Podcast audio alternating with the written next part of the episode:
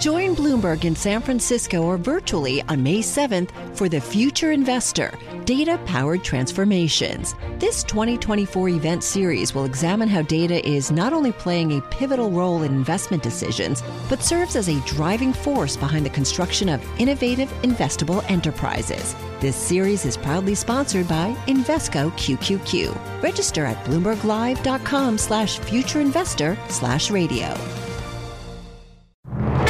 I want to stress from the outset that this pandemic is far from over. This is all about trust now and personal responsibility and just being careful and not being selfish. We need people to have faith that this vaccine is safe and that they should take it. The idea of an irreversible move was taken off the table. You can't do that when you have no idea where the virus is going to go. Hello, you're listening to Bloomberg Westminster, your daily guide to British politics. I'm Roger Hearing. Good afternoon. I'm Yuan Potts. More teenagers in the UK are soon to be offered a COVID vaccine. We're expecting ministers to approve advice from the Joint Committee on Vaccination and Immunisation recommended healthy over 16s be offered a jab. They're currently only offered to over 12s with underlying health conditions or those who live with others at high risk. Now, also in Scotland today, Nicola Sturgeon has announced that most of the COVID restrictions in Scotland will be lifted on Monday, and Boris Johnson's there today. He's beginning a two day visit to Scotland, but he rebuffed an invitation from the First Minister to meet her and discuss the pandemic recovery. Boris Johnson suggested uh, a joint meeting with other UK First Ministers at a later date. Well, joining us now is Wendy Chamberlain, Liberal Democrat MP for North East Fife, and the party's chief whip. Wendy, thanks so much for being with us this morning. Um, let me ask you first, uh, in terms of the restrictions that Nicola Sturgeon has announced, the, the lifting of them, of course, um, is it the right time to do that, do you think? Well, I think what Scotland has always done has uh, proceeded more cautiously than uh, particularly the UK government in relation uh, to England. And what we are seeing is it's summertime. The Scottish schools have been out for uh, over a month now. We uh, finished at the end of June. And we have seen a peak in Scotland at the beginning of July that has now de- uh, gone is now decreasing. And uh, so it does feel like this is part of the roadmap that the Scottish Government has, has laid out and that we are moving in the right direction, but uh, more cautiously. What I would say as a Scottish MP at Westminster is the challenge for me is I'm dealing with constituent casework on a regular basis where there is confusion between what the UK government is doing and what the Scottish government is doing, and that's particularly true in the case of international travel. Looking broadly over the past uh, 16 months or so, has Nicola Sturgeon done a better job than Boris Johnson in dealing with uh, the pandemic? Well, it's interesting. I think from a communication perspective, you cannot uh, fault the First Minister in Scotland for the way that she has approached, obviously, the regularity of the briefings, um, the clarity of the briefings, um, and um, the information that's been provided. But I think when you actually look at the actions that the Scottish Government have taken, uh, uh, you know, in comparison to the UK Government, we've had a number of the same issues. We are moving beyond level zero here in Scotland, whatever uh, that that that means. But actually, it, the same restrictions in the main are being removed. We've had the same issues with care homes. We've had the same issues, albeit success of the vaccination rollout. We've had some of the same issues around take up in the younger age group. The Scottish Government persisted in sending out its blue letters to send everybody an invite to vaccination. And we saw with the younger age groups that that just didn't work. And as a result, we moved more slowly towards the drop-in centres that I myself was able to take uh, take the opportunity of getting my second JAG at last week.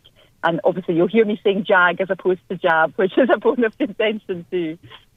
Okay, well, jags or jabs. I suppose one of the things is to get them into uh, younger people because that's been a massive issue. Uh, in the in England, there's now a talk about having uh, teenagers getting their jabs, possibly from uh, fairly soon, uh, 16, 17 year olds. There are some calls for it for even 12 year olds upwards. Uh, what should be the policy in Scotland? So I think the policy in Scotland should be, as far as possible, we should be having a four, a four nations approach to give that consistency and, and, clarity. I think it's really difficult to give certainty given that we're dealing with COVID, but, but clarity and certainty is, is, is something we should be aspiring to. So from my perspective, it's very much the JCVI has previously looked only at 18 years and above, 12 year olds, as you've rightly said, for, for more vulnerable groups or those looking after more vulnerable group, groups So the JCVI is revisiting it, and we are looking at 16 plus. And that's absolutely something that myself and the Liberal Democrats would support. And I would encourage the JCVI to keep looking uh, at the data and, and also keep looking at what other uh, governments are doing. We see the US is, is, is jagging um, those 12 year olds and upwards as well. So, um, you know, we are still very much at the forefront of dealing with this virus, and that's why I think what the scientific the scientific data is telling us, and the scientists are telling us, is what we should be continuing to pay attention to. Big announcement in uh, Westminster tomorrow on uh, travel restrictions, COVID travel restrictions uh, for foreign trips. D- uh, what do you want to see from that, f- firstly? And do you think it makes sense for uh, Scotland and the, the, other parts of the UK to have their their own rules on on tr- leaving the country?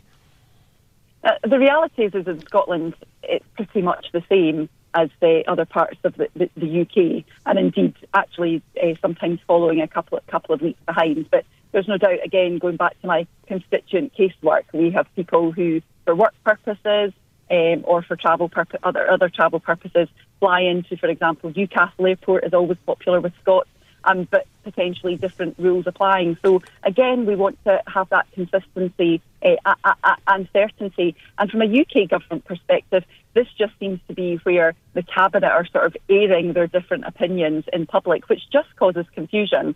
So we had trailed the different um, the different amber lists, the amber watch list, and then it was clear that that uh, was just going to cause more confusion. And it looks like Grant Shapps is taking the blame for that um, because his cabinet colleagues are quite happy to turn on them when that confusion arises. And what that doesn't do is it doesn't help consumers.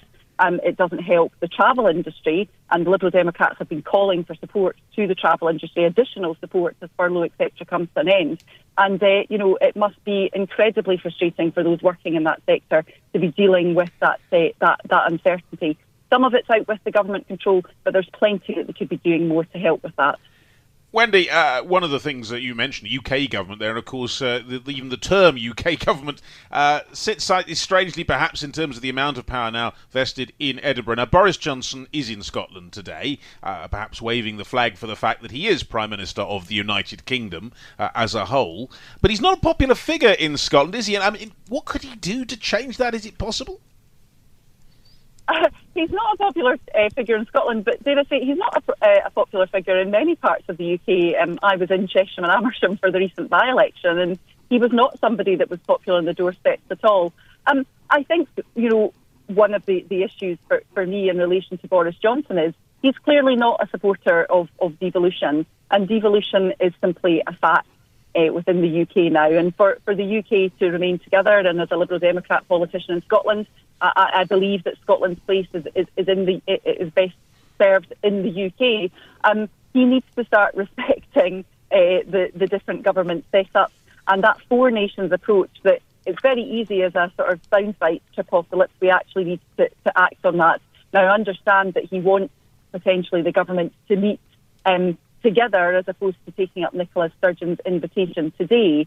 But uh, I think what we need to see is a more regular um, meetings taking place. And actually, what is being agreed at that meetings, I think it's right for the public to have that, that, that, that knowledge because what it does mean is the SNP have been very good at taking credit for a number of the things like the furlough scheme, like the self-employment uh, uh, scheme, and other monies that have come to Scotland and the other devolved nations, and taking all the credit for that.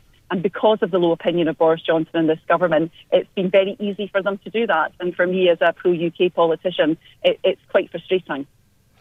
On that issue, bring us up to date with where we are with polling on independence, and also when you think that the SNP will will, will make their next push for a referendum. When, when when are they likely to go for that?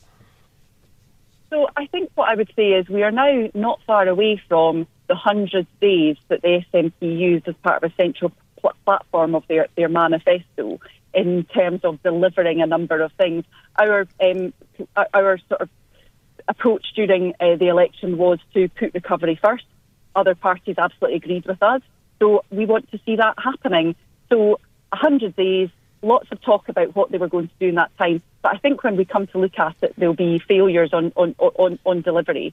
Yeah. From an independence perspective, we know we saw an increase in support for independence at the earlier stages of the pandemic, but that has uh, that has absolutely fallen away, and uh, we're now looking at uh, a majority in support of remaining uh, in in the UK. And uh, the Scottish government have been very but, quiet on independence of late, so um, I suspect that they are paying attention to the polls too. But but Wendy, I mean, you mentioned the recent elections, and the truth is, with what you were putting over, the Lib Dems did not cut through in a big way. You, you haven't dramatically increased your representation at Holyrood. Uh, you're not a party that perhaps has the position it once had. What are you guys doing wrong?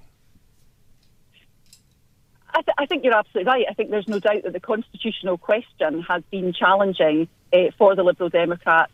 Um, as well as looking at Brexit. Now, you know, a majority of people in Scotland uh, voted to remain in the EU, and the Liberal Democrats are, are, are still absolutely in in that position. Um, I think for us, you know, a lot of the things that we stood for in relation to devolution have been achieved, and the Scottish people, Welsh people, those in Northern Ireland have seen those those benefits. Um, I think what I am very much hoping is we are now, our leader in Scotland, Willie Rennie, has just stepped down after 10 years, leading us through multiple elections and referendums. We're obviously looking to who that new leader will be uh, later this month. And I think that's a real opportunity for a reset. I joined the party myself in 2015 so I'm very much part of that kind of new generation, and I'm very much looking forward to. I'm heading to Inverness today to provide support in a by-election to get that Liberal Democrat message out in the doors, because that local campaigning, that community politics, is something that we've had as a strength, and I hope very much we're able to build up again. Are you going to put your name forward to, for the leadership? Um, I can't be leader because I'm not an MSP. so probably not. Join Bloomberg in San Francisco or virtually on May 7th for the Future Investor Data Powered Transformations. This 2024 event series will examine how data is not only playing a pivotal role in investment decisions, but serves as a driving force behind the construction of innovative, investable enterprises. This series is proudly sponsored by Invesco QQQ. Register at bloomberglive.com slash futureinvestor slash radio. Let's have a look at what else is making news in the world of politics today. Well, the majority of Whitehall civil servants won't return full time to the office, according to the Times. Flexible working will probably become the new norm under plans that would cap some at two days a week in the office. Government departments are being left to decide whether or not staff should go back. The future of Nvidia's planned $40 billion takeover of Cambridge based chipmaker ARM is in question. The UK is considering blocking the takeover due to national security concerns. Boris Johnson's been moving to protect critical national infrastructure. An ARM's position at the heart of the chipmaking industry also means the deal has raised red flags over competition. And British holidaymakers going to Europe may be forced to pay in order to be allowed in. The EU is moving ahead with plans to pre screen travellers entering the Schengen area in order to prevent the need for visas. It could cost visitors just over £6 to undergo those checks. Well, let's uh, speak now to Bloomberg opinion columnist uh, Therese Raphael. Thanks so much for joining us, uh, Therese, uh, fresh from a trip to the US. Uh, Boris Johnson is also on a trip today. He's in Scotland. Michael Gove said recently that if, if there is clearly a settled will in favour of a referendum, then one will occur. Do you detect uh, some softening in the Westminster government's position on Scottish independence? A little, but I think that's partly because the SNP has been uh, very quiet on the issue of independence since the May Scottish election. That was a big moment for the UK.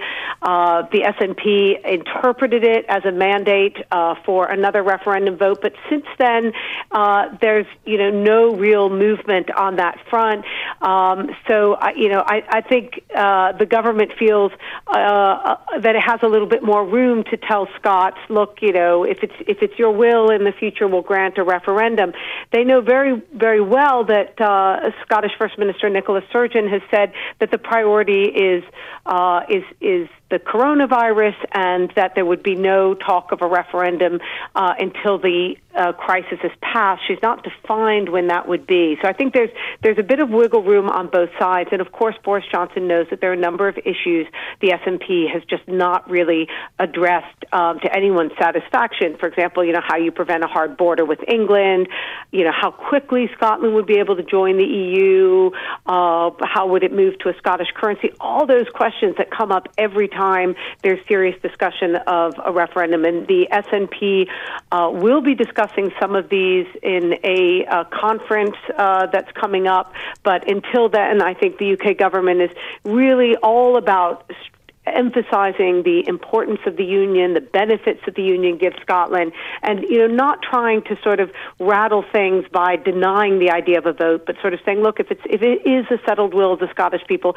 in the future there will be a vote. Meanwhile, you know, let's talk about all the things you get from the union, and I think that that's sort of the strategy here, as well as to point out the importance of uh, the coming COP26 conference on uh, on on climate and sort of reinforcing uh, that as a as a major part of Boris Johnson's agenda. Yeah, because that really is very front and centre, it seems at least, uh, uh, of his government's concerns, and putting it over a, a, good position at least in terms of some of the uh, eco agenda issues. But uh, but Theresa, interesting. I mean, you're just back from the US. You you you had a sense, I suppose, of perhaps the different ways in which uh, the United States is dealing with this and the way the UK is dealing with it. Just, just take us through what you saw. Well, I mean, I think the first thing to say is obviously the U.S. is a very big country, and uh, you, you can observe many differences between states and even within states in attitudes toward the virus. I mean, what struck me, and I was only in I was in three different cities, um, was you know just the attitudes toward masking and how you know we always talk about this over here, but you really see it when you're in the States, just how politicized um, masking and the virus is. So, you know, in some places, uh, you know, you had people really resent those who walked around with masks, and, um, you know, in other places it, it, it wasn't such a big deal.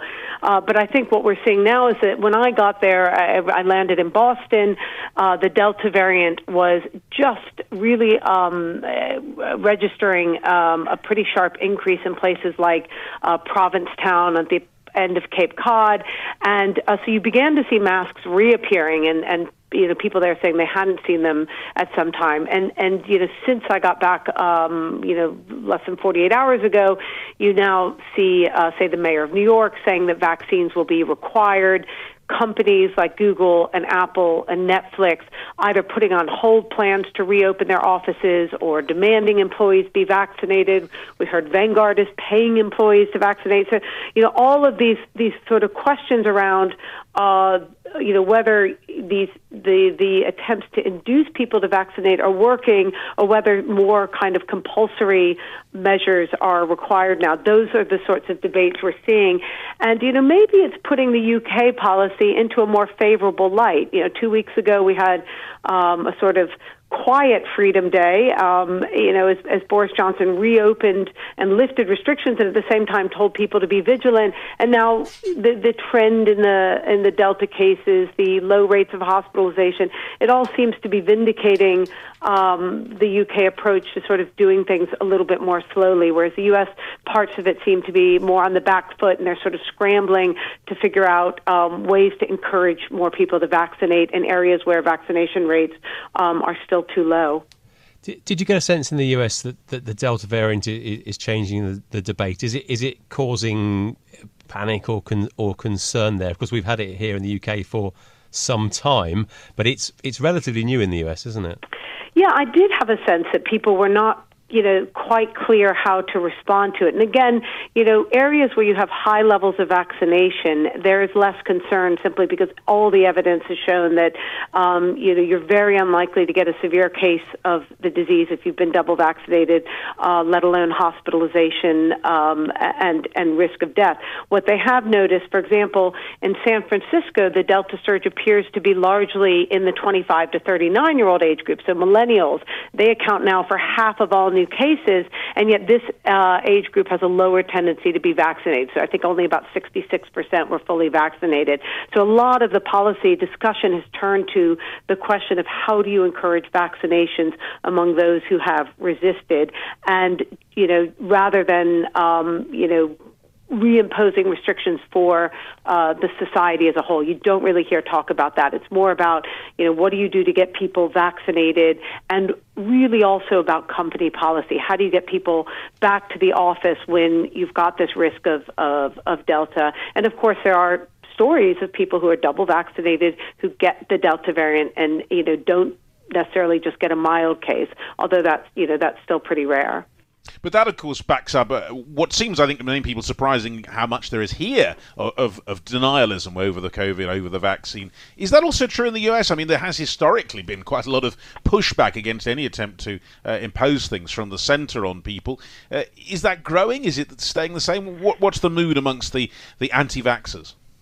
I think it's so heavily polarized that you have, you know, uh, you know, people tend to fall either into the category of fully bought into the importance of the vaccine as as the key way to protect them from the virus, and those who either don't want to be don't want to be vaccinated, also not uh, you know, have not bought into the protective value of masks, and you know they're they're really quite quite militantly against it. And you know, I don't know how you bridge that divide because um, it's so tied in also to political identity and to this notion of you know, and, and to American notions of uh, you know of liberty, and you know, people are very vocal about it. Whereas here, I think you have more acceptance of government guidance. Um, in the UK, particularly, you know, even though masks are not required, you still see a lot of people wearing them indoors.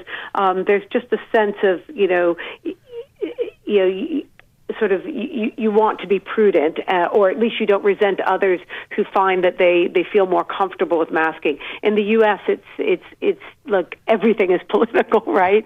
Um, so that's uh, I think that's a real really standing in the way of increasing vaccination rates and uh, protections in those areas where you don't have such high level of penetration uh, in vaccines. So that's you know why we're seeing a reaction now in New York, um, in San Francisco, um, and even some problems in Florida, which had gotten you know high levels of credit for um, lowering cases. We're now seeing cases and hospitalizations rising there.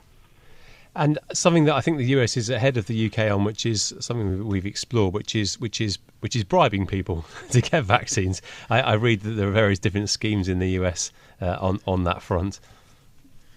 Um, yeah, I mean the U- the U.S. is now getting very creative in you know, encouraging people to be vaccinated by, you know, either rewarding them, um, you know, with lotteries or pay or payment, or simply, you know, com- or you know, simply requiring a vaccination, as you know, New York Mayor Bill De Blasio is doing. I don't think we're quite there yet in the UK, but partly because vaccine uptake has been pretty good. What they now need to do is try to find ways to increase uptake in minority areas, and particularly among young people who just don't perceive the risk of uh, getting ill to be that high, and you know may not want to take a few days off work if uh, if if the jab makes them feel a bit unwell. So you know that's the challenge in in the UK, and I think uh, that's very mixed up in this question of you know whether people will be uh, driven back into into offices, and you, you know you just reported that in Whitehall uh, that may only be two days a week, so people may not feel that compelled to be vaccinated if that's the case. Bloomberg Westminster. Listen weekdays at noon on DAB Digital Radio in London.